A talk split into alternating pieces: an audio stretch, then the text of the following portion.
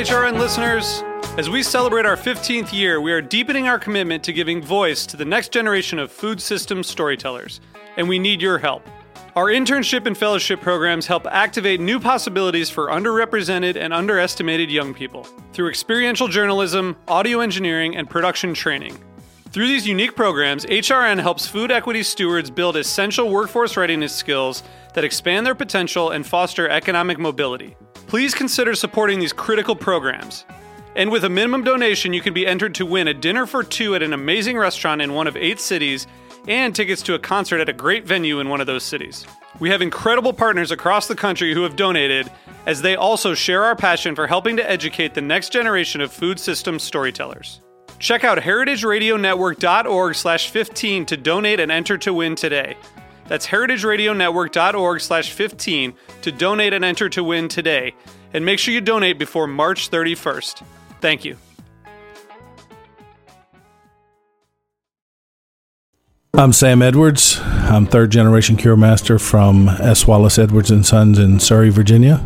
We support the Heritage Radio Network because we believe in the cause and what they're doing. They're supporting family-raised livestock, small family farms, certified humane, pasture-raised, antibiotic-free. Basically, we take the products from Heritage Foods USA and make them into Serrano-style hams, prosciutto-style hams, bacon, sausage, like my grandfather did. You can find us at SurryFarms.com or VirginiaTraditions.com. I bought your pepper. I bought your... Boys, I'm mellow as a honeydew. Yeah, that cat is high. Look that look in his eye. Oh man, he's high. Yes, higher than a kite.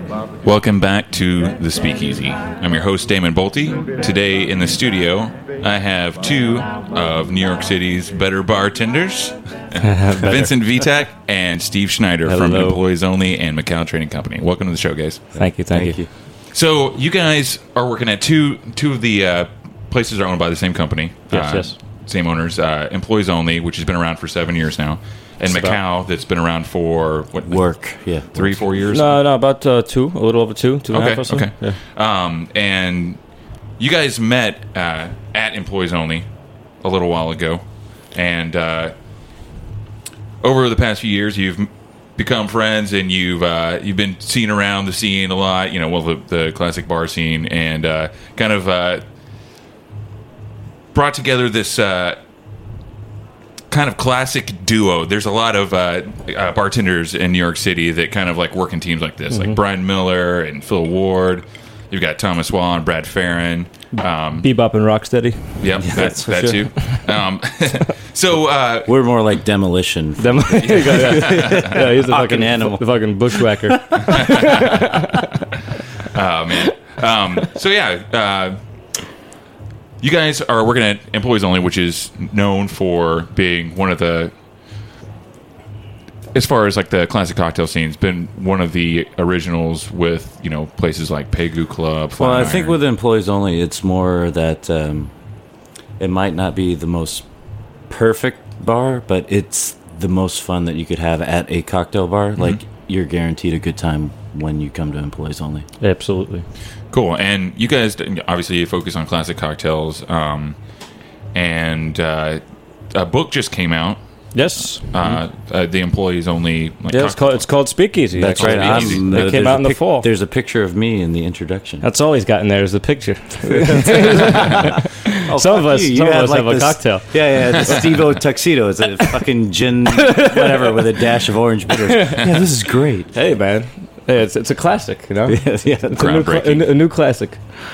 That just came out. Yes, last year. No, during the fall. Yeah, in the fall. And you guys have been selling quite a bit. I've been seeing it behind a lot of the other bars around town. You know, because there's always like a library of like classic books and modern books behind a lot of the bars around town, and it's cool to see like a modern cocktail book. Up there, you know, sitting on the shelf with, William Schmitz, Dale DeGroff's book. Yeah, totally. I mean, we're honored. Jay and Dushan did a great job on the book. We did everything we could to help them. They're our mentors, and you know, it's a fun read. It's a nice thing to see different cocktail bars, like what they're doing. I know Jim Meehan has a book coming out. Mm-hmm. I'm pretty excited about that. He's a brilliant guy, brilliant cocktail mind, and it's fun to see what everybody else is doing, because you know, this is it's our city. You know, this is the center of the universe, right? Absolutely. So. And speaking of that, you know, we just mentioned a few of the bigger names in modern mixology, modern classic mixology, however you want to put it. So, a lot of times with this scene of in this industry of like classic bars and like, you know, cocktail forward bars, you do see a lot of the same guys around. You know, a lot of them have worked at a bunch of different bars. Mm-hmm. In the city that, you know, like you just mentioned, Jim Meehan, you know, he was at Gramercy and at he's at PDT now, and it's really great to see so many familiar faces a lot of the time, and it's kind of built up to like a camaraderie between bartenders and almost like a brotherhood or sisterhood. Absolutely, man. Absolutely. And yeah, you guys definitely represent that, like part of that, you know, and so. When you were telling me earlier that you guys don't, nowadays, you kind of work half of the week separately. Like, one of you is on one half. Yeah, well, it's like college schedule. Like, if I was working Monday, Wednesday, Friday, Steve would be working Tuesday, Thursday, Saturday. You know? Right. So, basically, the job we do, we're split up basically halfway and halfway. So, we rarely get a chance to work together. Yeah. We hold it down throughout the week, but whenever we do get a chance to work with each other... It's epic. Like what? It's like... Epic. Who's running the asylum? The inmates are. The inmates run the asylum when we work together, for sure. Especially down in Macau, it's a place that I recently started there just several weeks ago, just on Saturday nights. Vince and I had a chance to work there a few Saturdays ago, and it was epic, I'd say. Yeah, it was the most monumental experience that the GM had ever seen. And you know what? And we were just having a great time. All we were doing was doing something we'd normally do on a Monday night. You know, we had. Couple girls in the bar, we had this going on, we had people making out, stuff like that. Everybody's having a great time, but they were enjoying great cocktails as well. So that's what it's all about, man. So, happiness, baby. Yeah, happiness. Absolutely. Now Fox. That place, Macau's pretty Macau's a pretty big place. Mm-hmm. Yeah. So is there a service bar like somewhere else? Yeah, it's actually split up. Upstairs is where I work on Saturdays, upstairs, it was the main dining area with the sophisticated crowd, I call it. I say that very loosely. But then downstairs is the lounge area. That's so there's two different bars. Yeah, that's where Vincent works. He works downstairs in the dungeon. He works downstairs. It was really dark and stuff like that. I'm upstairs with the lights. He's downstairs with the dark. My mom's really proud of me for, you know, working in a basement in New York. It's great. No, but it's great. It's more you know, more of a tighter spot, really intimate stuff. Downstairs is, upstairs is where the main dining area is, and so we spread out the crowd among upstairs and downstairs, and it works really well. It works surprisingly well. The place is huge, but you know, people are going in there and they're having a great time. So with that, you have the capability of entertaining a lot more guests at one time. So there's certain things that can be controversial about like classic cocktails, like the fact that at Employees Only you don't use jiggers. Do you observe the same practice at Macau? The same practice at Macau, yes. We're taught by the same mentors. We're one big group of bartenders, all family, and we make drinks the same way. And everything we do is a tribute to people that came before us. Yeah. And so we don't do it to not only to save time to bang out drinks like a maniac. But also, I think it provides a more personal feel to the drink as well. Totally. Like, for me, recipes are guidelines. Once you set guidelines, then you have to... once you set, like, a recipe and you set it in stone, you have to adhere to that recipe, you know? Mm-hmm. But if they're guidelines, you know, you can make it a little sweeter for somebody if you want, you know, and you're using all your senses, not just these little measurement tools. Like, I don't need a tool to teach me how to pour a fucking ounce, you know? I know what the hell an ounce is, and... once again, I'm not knocking anything else. I'm just saying this is my style. This is what I do, and you know, and what I love about this business is that there's so many different styles. There's so many different great bartenders, and everybody takes pride in their work. Everybody does things a different way. Right. But and the way Steve does things is a little bit better than everybody else. No, like, no, I would like to take I'd like to take this time to like actually bring, you know, to light that Steve does it. Vincent's not even wearing a shirt right now. So. No, but no, I appreciate that, Vincent. No, none of us are. No, but once again, when I feel like when I say that recipes are guidelines, it means now I don't have anything to tell me how to make this. I don't have any tools to make me to teach me how to make this drink. Yeah. I have to use all my senses. I have to use my eyes. I have to smell it. I have to taste it all the time. You know. And it's tricky, and it's a hard thing to master. And you know, I still fuck up drinks, and you know what? I take pride in everything I do, and it's great.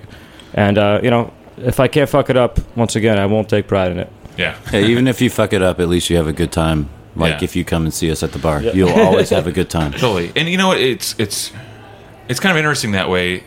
That I was just thinking, you know, it's almost these days more important to just know all of the ingredients to go into the drink rather than the measurements. Because if you're a good enough bartender, you know balance. Absolutely. And you don't need a jigger. I mean, it's a controversial, it's like kind of a gray area in this. That's why they're guidelines. That's what I was going to say. Totally. They're guidelines. If you know the ingredients, though, you're set. Like, your lime juice, for instance. Yeah, it's like if you're going to jigger out, like, juices or whatever, like your lime juice at the beginning of the night isn't going to be the same at the end of the night. Like it has time to oxidize or whatever. Like if you're going to jigger out juices, you might as well just like buy Tropicana, and not use like fresh juices. Like totally. So if you don't do it off of taste, then like you really don't know what you're doing, and you're just kind of following like a recipe that doesn't make sense. And also, let's not forget that we're here to be of service. Have drink whiskey. Yeah. No, we're here to be of service of the people in the crowd, the people that's the pulse. These are the people that are paying you. These are people that are coming in. They're keeping your doors open, and they really see us the way they do it. Like, you know, we don't have TVs. No, these cocktail bars have TVs, but like we are the TVs. They watch us work. They watch us in high volume crank out these cocktails really fast. But you know, they see that we're using all of our senses to build these cocktails. We're actually putting care into it. Not just using an arbitrary, you know, 3/4 ounce. I mean, if you watch Steve bartend, he's like the Justin Timberlake of bartenders. Why? It's funny because, like, you know, actually the busboy would have to come by with a mop to mop up the panties on the floor when Steve is bartending. Oh my God! Aren't you happy that Vincent came along? Thanks for being on the show, guys. Yeah, sure, no problem. But going back to the whole like measuring out citrus thing, it is interesting because the citrus does oxidize over the course of the service, and you know, like there's another like in the very beginning days of Prime Eats. I had all the bartenders for everything that had citrus in it. If you needed lime juice, you cut a lime in half and put it in a hand juicer and put it in the glass. Same with a lemon, you know, orange, everything. We actually hand juiced all the juice to order for every drink. Yeah. But while it was cool and people were kind of freaked out by like the primitive nature of that, you know, like I'm talking about customers, you know, it's inconsistent. I mean, from drink to drink. And from lemon to lemon. From lemon to lemon, lime to lime, everything. Yeah, so like one can be really acidic, the other one can be sweeter. So, yeah, I mean, who's to say, you know, you're not going to make the same drink every time. And if everyone made the same drink the exact same way, there would be no need for different bars. You could just have one chain of one bar that does everything. Applebee's. Applebee's everywhere. Well, it depends if you're going to a bar to get a cocktail or if you're going to a bar to get laid. Like, that is true. I know why I go to a bar. For cocktails. Yeah, I mean, absolutely. I was actually at a phone interview with Business Week earlier today, and they were asking about like what, just on that subject, like what when people order certain drinks, how you perceive that person, like what you think about that person, how you like for instance, like somebody that orders a vodka soda as opposed to a Negroni, and it's like, you know what? That person that orders the vodka soda, they don't want to taste anything. They just want to get drunk. Yep. And yeah, so like, yeah, you go to a cocktail bar. Especially if they order a vodka soda baby. Vodka soda baby. Vodka soda baby. Well, at a quote unquote cocktail bar, I think all bars should be cocktail bar. I think all bartenders should know how to make. That's why, you know, you hear a lot about, there's so many cocktail bars out, so many cocktail bars. You know, there's so many fucking non-cocktail bars out there. You know? Yeah. So the more cocktail bars, the better, I say. But anyway... yeah, I mean, it's basically just now becoming a respected profession. Yeah. You know. Yeah, but once again, whole, you know, vodka, soda, whatever. Yeah, they want to get drunk, whatever. But at midnight, Thursday, Friday, Saturday night, you know, vodka soda is my favorite cocktail to make. But you try not to pass judgment because once again, you work for the people that are ordering from you. You know, I'm at their service, whatever they want.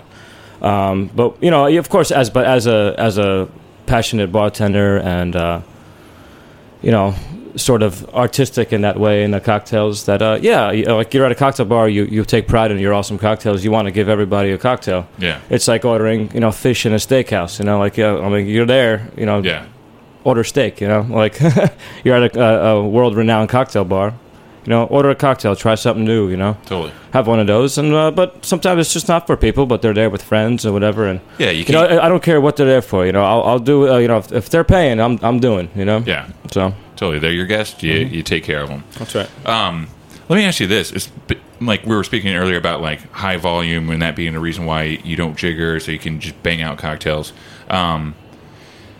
Have you ever had someone like, because you guys are constantly just banging out drinks on the weekends, and we feel blessed. We're very, very fortunate too. Yeah, absolutely. That's a good thing that we get to make that many drinks. Yes. Totally. Have you ever had customers comment on how busy you are? I've been talking with some other bartenders about this because I've actually had people get pissed off at me because I can't talk to them. And I'm like, look, I'm at work. This is what happens on a Saturday night. Or be like, take it like offensively that I'm so busy and like there's no one there to help me, blah blah. But I'm still banging out drinks. Sometimes, yeah, like friends know better. Real friends, they know better. Hey, this guy's busy, whatever. Or yell I'm out every now and then. Like the regular. Yeah, customer. Some people the regular old yelpers or whatever. Yeah, they get angry because they want to talk to the bartender about what he's making, why he's making it. Yeah. But that's exactly why we have cocktail hour. You know, we have from early. Cocktail hour ends at 9:00. Yeah, yeah. Like from 6 to 9. Exactly. 6 to 9, your cocktail hour is now over, and then we go into like, you know, the shit show.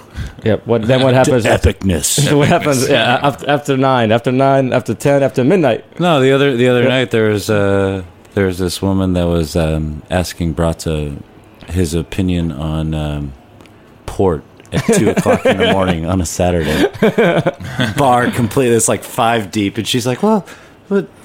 I want something a little more dry. Like, it's like we're making like hundreds of cocktails. And it's like, no, it's just something a little more. I was like, okay, yeah. I was like, she asked me, and I was just like, no. Talk to the guy you were talking to. There you go. I was like, I'm coming. You know, we joke, we make fun because that's what we like to do. We like to have fun, make fun, but. You know, ultimately, it doesn't matter what time of day, what time of night, they come in because they hear that we're great at what we do. Yeah. So we have to deliver night in, night out, no matter how busy we are. Totally. And that's tricky. It's a hard thing to do, and it takes a long time to master it. And you know, we make a lot of money doing it, and we have such a great time doing it together. That's why there's always 3, sometimes 4 guys behind both bars. Absolutely.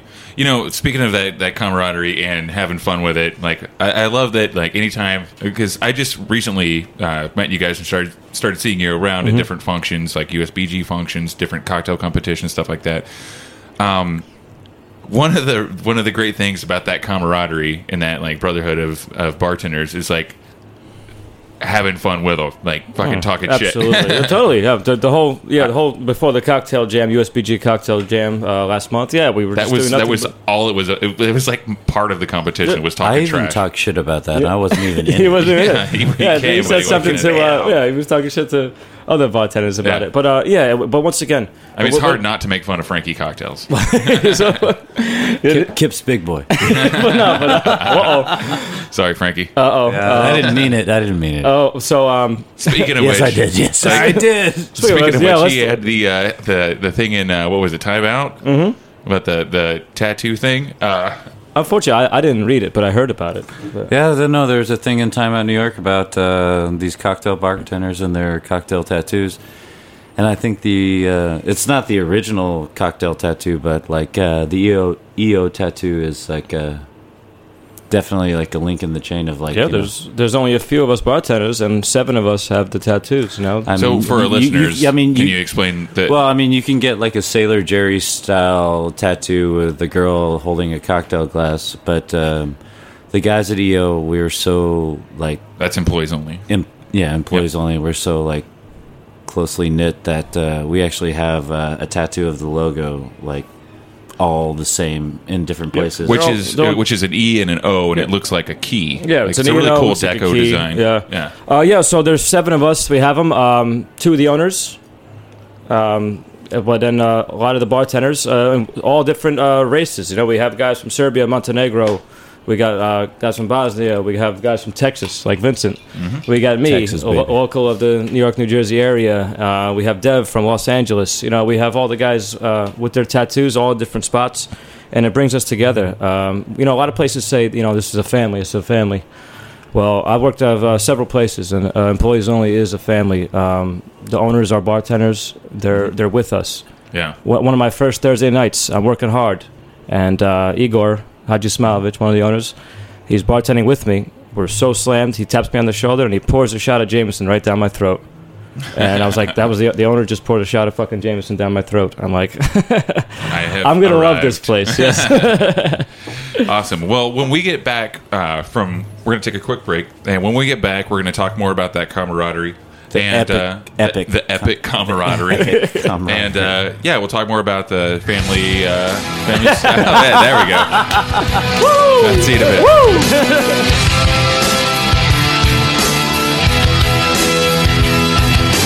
Feel it, see it, you are today. If you can't, then it doesn't matter anyway. You will never understand it, cause it happens too fast. And it feels so good, it's like walking the glass. It's so cool, so hip, it's alright. It's so groovy, it's out of sight.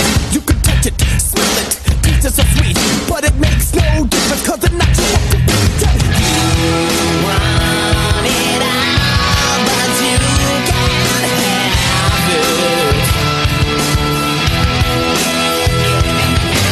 Crying, bleeding, lying on the floor, so you lay down on it, then you do it some more. You got to share it, so you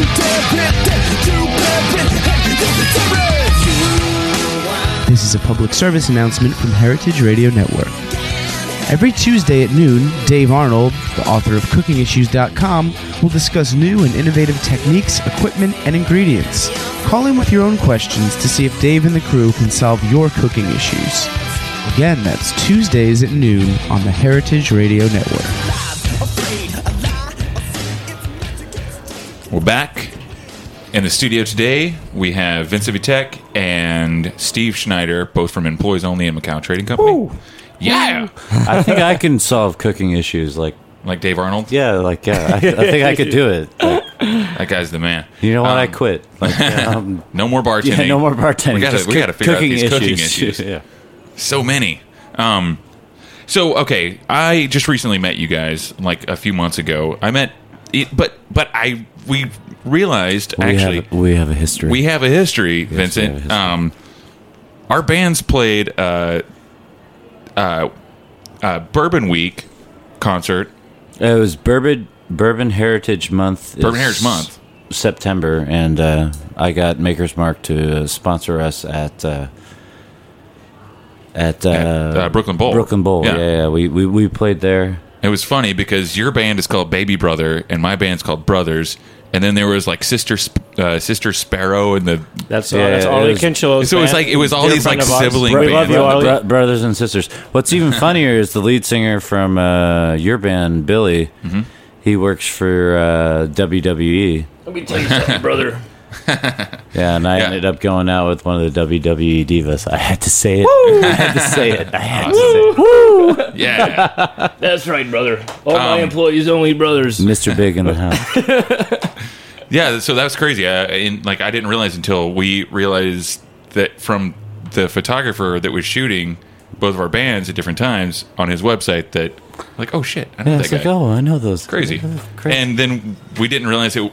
We were both bartenders until a little while later. Oh, we should play another show together soon. We should. When is your band playing again? My band is playing this Saturday at Brooklyn Fireproof. Oh yeah, at some that's pretty time. Close here. Yeah. No, it's around the corner. It's just some sort of artist co-op. Like, Google it. Just Google it. Google me. Buy Baby Brother's album on iTunes. Cool. It was pretty interesting, but we had a chance to meet a different way. Yeah. But not quite the band-related way, but more of a bar-related way. Yeah, totally. And it was nice to meet you at the cocktail jam. We had a lot of fun. A lot of people came out. EO crowd came out and lots of shit talking. Yep. EO love. But yeah. So okay. We were talking a little bit before about this this whole like brotherhood of bartending, and I think it's really cool that there's an actual, like, with all the competitions, you know, there's not a lot of competition between us, you know, like everyone goes to these competitions and like goes into the finals and everything, and there's a lot of like ribbing and stuff, but in the end it's like really like healthy competition, and it's really more networking than anything. More networking, yeah. And more just learning and getting better. I think when people get into these competitions, like most people just roll their eyes at the competition and be like, it's just like, yeah, to whoever is like tasting it, like what they are in the mood for that day or whatever. Mm-hmm. And it's like, yeah, I mean, but that all that stuff is like on the back burner from what it really, like, competition really means. I mean, it's really about learning more about other bartenders in the city or in the country, in the world, and just coming together and also testing yourself as well in these cocktails. Like Vincent has a cocktail in the Canton finals coming up in mid-May, mm-hmm. Domaine de Canton. I have one, Don Q, fucking Moses and I. Fucking Moses, little boy from Red Rooster. God, I can't send this. We qualified for the New York Don Q finals, and once again, it's fun. It's cool to be part of a finals, if anything, do cocktail stuff. But you know what? I learned a lot from everyone else that competed about what they're doing, how they feel about certain things, and it's nice to just know people in bars. You know? Yeah, absolutely. And now I have, like, ever since I joined the USBG, I've met a lot of bartenders, a lot of great bartenders, that are 10 times better than me, and. I now have a place to go drink, a lot of places in the city. Totally. And they have a place to always have a home in my home, for sure. USBG is a great organization. Healthcare for bartenders over there is really great. I highly recommend.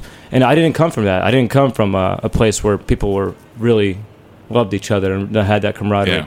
Yeah. I started my career over 9 years ago in Washington, D.C. in a shitty, smelly dive bar. Mm-hmm. As most of us did. Yes. And a lot of people did. I was in the United States Marine Corps at the time, and I was gung-ho Marine all the way. I was working down there in D.C. I was a native of this area, of course. Then I had an accident. I had brain surgery. I was in a coma for a few days. I don't want to get into the actual accident, but they put a few plates in my head, and I was in a coma a while. I had to relearn a lot of stuff. I was really fucked, and I couldn't do my Marine Corps job anymore. So after 4 years, I got discharged. I was bartending while I was in the Marines. I was bred for this stuff.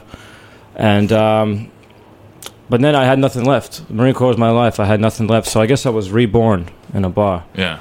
And that's where I started taking my job seriously, even though it was a shitty place, swinging disco shots and Jaeger bombs and Heinekens and but.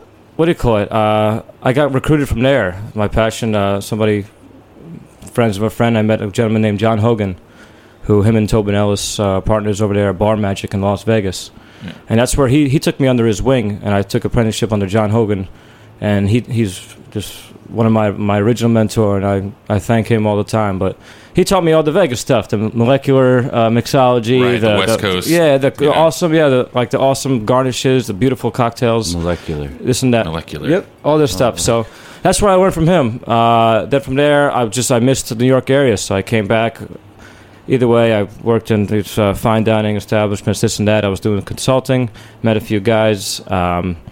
I ended up meeting the Employees Only guys a few years ago at this event we all did, and we all hit it off right away. I met these guys, and we had girls in the bar. Was lighting shit on fire.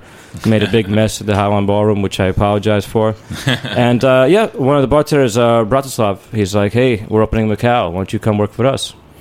So Fuck that guy. Yeah. Yeah. You know what? Vincent said that. Yeah, yeah, that's right, Bratislav. No, so I love that. So anyway, so I one thing led to another. I ended up behind the bar, Employees Only, and I consider myself like a 5-tool bartender. I've been to shitty dive bars. I've been to fancy places. I know the molecular stuff. I'm a jack of all trades, I guess you could call it, and I take pride in that. And I try to learn a little bit about every subject to be sort of a jack of all trades. You know, I'm a master of nothing. Yeah, that's a good place to be, actually. And the guys at EO, they Dushan, Jay, Igor, and Henry, Billy, all of them, they sort of like took all the prior experiences I had and just they kind of just shot it out. And now I've become whatever I've become, but I'm very successful and I'm very happy. I think I'm at the top of my game right now. Awesome, man! Congratulations. Thank you. I'll drink to that. Yeah, cheers. Let's drink to that. You know, drink to me hogging the mic with my stories. Thank you, everybody, for listening to that. Well, thanks for telling us. That was interesting, man. You know, speaking of, like, you know, making a name for yourself, you know, you recently had an article, I think it's out right now in Esquire. Yeah, that was fun. Yeah, it must be cool. Like, was that work? Well, you was know, that written by David Wondrich, or no. David Wondrich, he does write for Esquire. Still, right? No, yeah, he does. But no, that was written by a gentleman named Matthew Goulet. He contacted me through our GM Eric at Employees Only. Cool. You know, if you treat everybody right, you take care of everybody, you know, you treat it doesn't matter who's at your bar, treat everybody right, it's going to come back. And that's what happened to me. You know, I like to be as professional and as I can at all times and have a lot of fun. And before you know it, I got a call to get interviewed for this Esquire thing, and it was awesome, man. It got great responses from it. You know, I'm getting quoted by, you know, legends like Simon Ford. And that's awesome, man. That's right, legends like Simon Ford. We're very fortunate to be working in the place that we're working and to be taken under the wing of the people that run it. Like, yeah. They got to pay props. Like, these guys are really, like, I mean, if Steve was working at, like, it doesn't matter. Applebee's. Like, yeah, if he was working at Applebee's, like, Esquire wouldn't be contacting him. Yeah. But, like, yeah, you know, these guys at Employees Only... Yeah, you definitely have to, like... These guys at Employees Only, they have taken us under their wing. They have, like, accepted us into their family and, like, yeah. Yeah, they didn't want Steve Schneider for Esquire. They wanted Employees Only's bartender, Steve Schneider. Yeah, yeah, and, totally. And I accept that. And you know what? That's something that a few years from now, when I own my own restaurant, I'm going to, you know, I pay homage to them, but hopefully one day... Totally. I get a call saying, hey, I want one of your bartenders because, you know, we like to keep the ball rolling. One of Steve Schneider's bartenders, you know, several years down the road. You know, I'm still very young. That's a great point. These guys, they put a lot of work and effort into making, like, one of the best cocktail bars in the world. Like, and one of the best cocktail bartender teams in the world. Totally. Yeah, well, I mean, this is the only place that I've worked at that they did it right. Yeah. Well, it's designed by bartenders. You know, it's not designed by Applebee's. It's a bar. It's a bar. This show is brought to us by Applebee's. Applebee's. Man, it's like, would you like a Sizzler? You know, we're knocking Applebee's the whole time. We gave them more press than anybody. Than Employees Only. Fuck it. Yeah, let's go back and focus on Employees Only.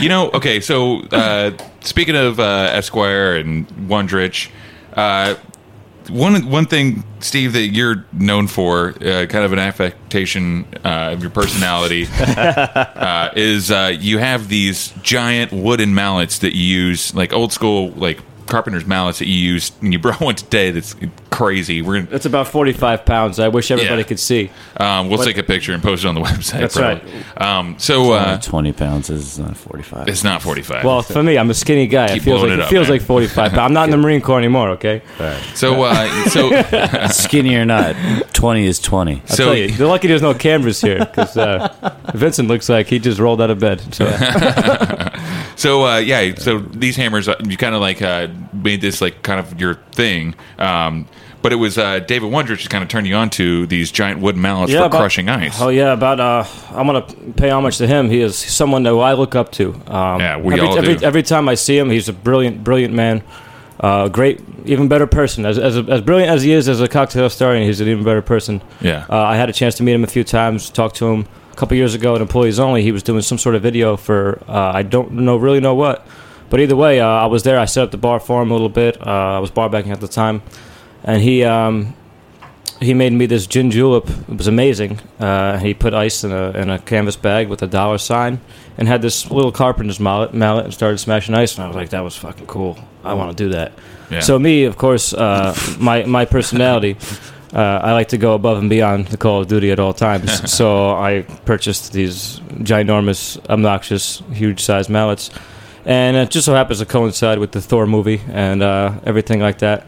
And but not only is it just a fun way to crush ice, it turns people's heads whenever I do it at competitions or even like whenever I bring it to work every now and then. I'm trying to save it for my own restaurant because I don't want to break anything behind the bar at EO or Macau. But yeah, it's more or less fun, but it's also like kind of a symbol, a subtle or not so subtle symbol of strength, of strength. And like from what I've had to go with my brain surgery, this and that, it's like this, the big hammer, America, like build it. Yeah, it's like it's a symbol of strength and sort of like crushing, crushing anything in your way, any sort of adversity, That's great, man. That's great. Would you say you've gotten directly laid from crushing ice with a big ass mallet? Well, I'm a man in love, so I'm not gonna. I'm a man in love, so I'm not gonna comment on that. But yeah. Well, Steve, we weren't supposed to share our feelings. Oh Lord.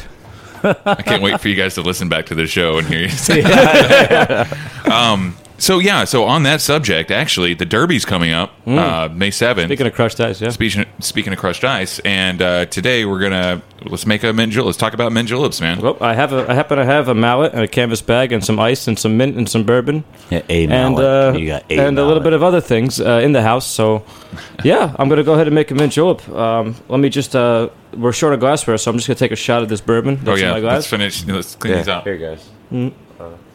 We're going to take the shot, and then I'm going to toast everyone, because that's usually the way we do it. Right? Yeah. Let's do everything backwards. So Vincent went ahead and got some mint for us. Awesome. So basically the mint julep is the official drink of the Kentucky Derby, and it's been around for a long time. We don't have julep cups here. We're just going to use some rocks glasses. Or I probably shouldn't have said that. We're just going to imagine that we're drinking out of silver cups. It's radio. I always drink out of silver cups, and no matter what I drink. I drink out of gold cups. I don't know. I don't know how you roll. So eat it. So the julep is actually a style of drink. A lot of people, obviously nowadays everything gets called a cocktail. Anything that's a mixed drink, just like in the 90s, everything that was in a V-shaped glass, it was mixed. Anything could be called a martini. So a little bit about the julep. It's typically kind of like a sangria in a way, where it's just like spirit and sugar. But this is on crushed ice. Comes in a julep cup, and we've got today we're using a little bit of Angostura thrown in there just for added value. Do you make any variations on the? What's your julep recipe? I have one that I use Bronca Menta instead of mint. Oh yeah, and sugar. We make a similar drink. We do recommend our stingers. Yeah. Oh yeah, cool. Yeah, Thomas Wan Company does I think he's doing a stinger with a Bronca Menta as well. It's really fun to find those ingredients and just use them in different ways. But yeah, I do mine with a tiny bit of raspberry syrup and creme de cacao and a ton of bonded bourbon. Ends up being the classic combination of raspberry chocolate. We have to adjust the microphone. Yeah, let's put the mic on the floor. Yeah. Is it the floor? Am I gonna drill a fucking hole in this thing, or? I don't know. We're gonna find out. If anybody could see this would be amazing. Well, time to bring. This is how they used to do it before television. Don't worry, we're in an old shipping container turned into a radio station, so.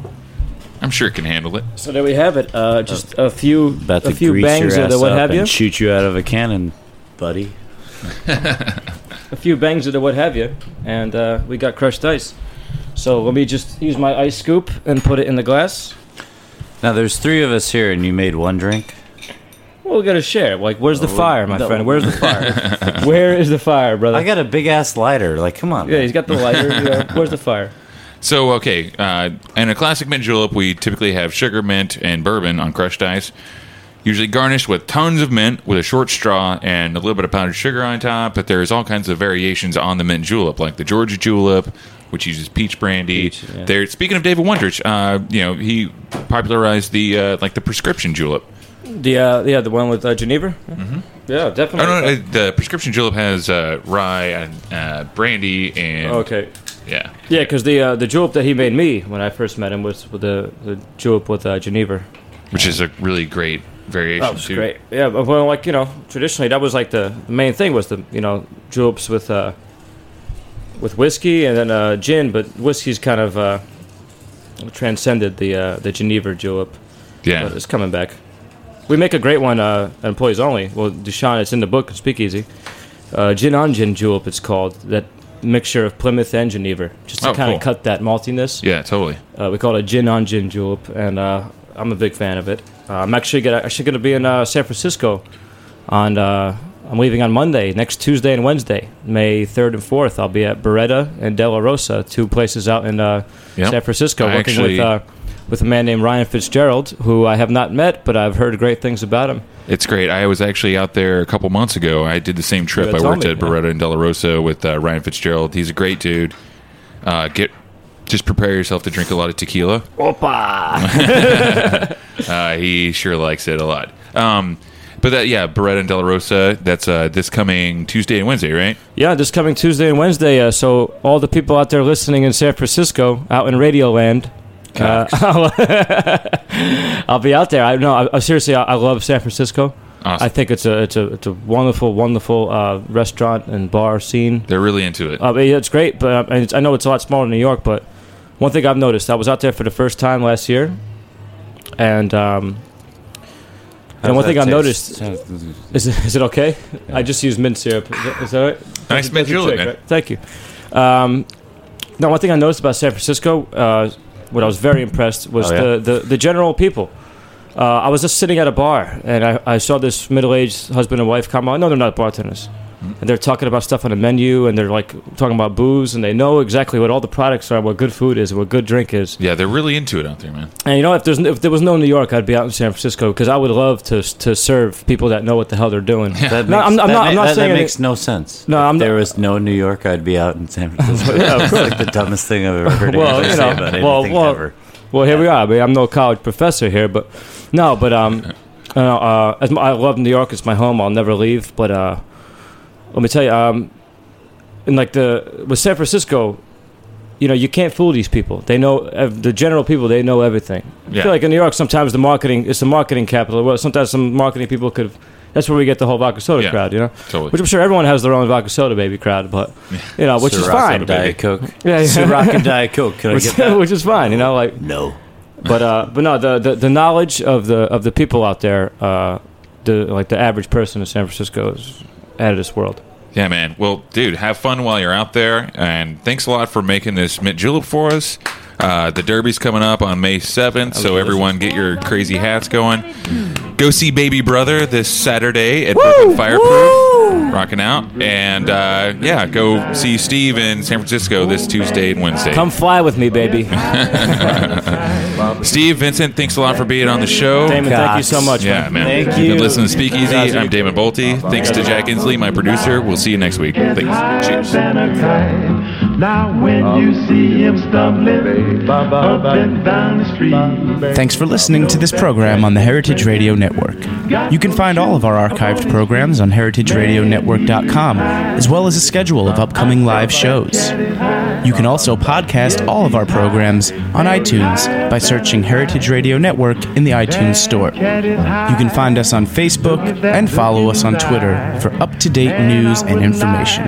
Thanks for listening. Than a kite, boys, he's high. Just look at them two black eyes. You know I wouldn't lie.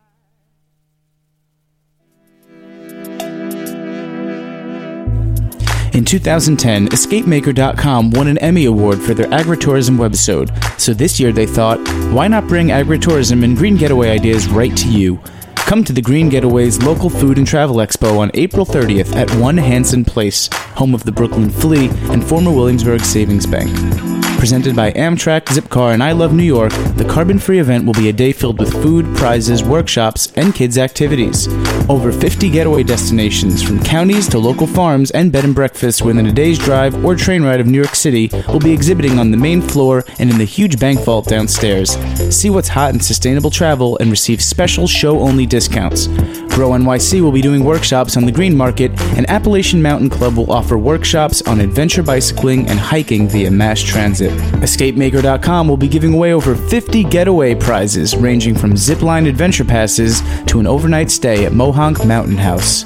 Travel greener, eat local. Come to the expo on April 30th. Get your tickets now at www.escapemaker.com.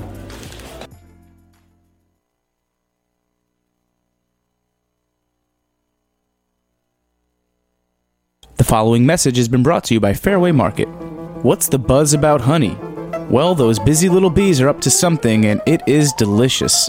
The Fairway label honey is superb. Fairway only hires worker bees that are the best at what they do.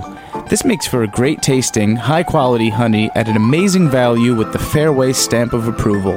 And on top of being delicious, honey is a great substitute for other sweeteners and can even benefit your health. This includes better energy, respiratory improvements, and balanced blood sugar levels. It's a no-brainer. Get your Fairway honey today.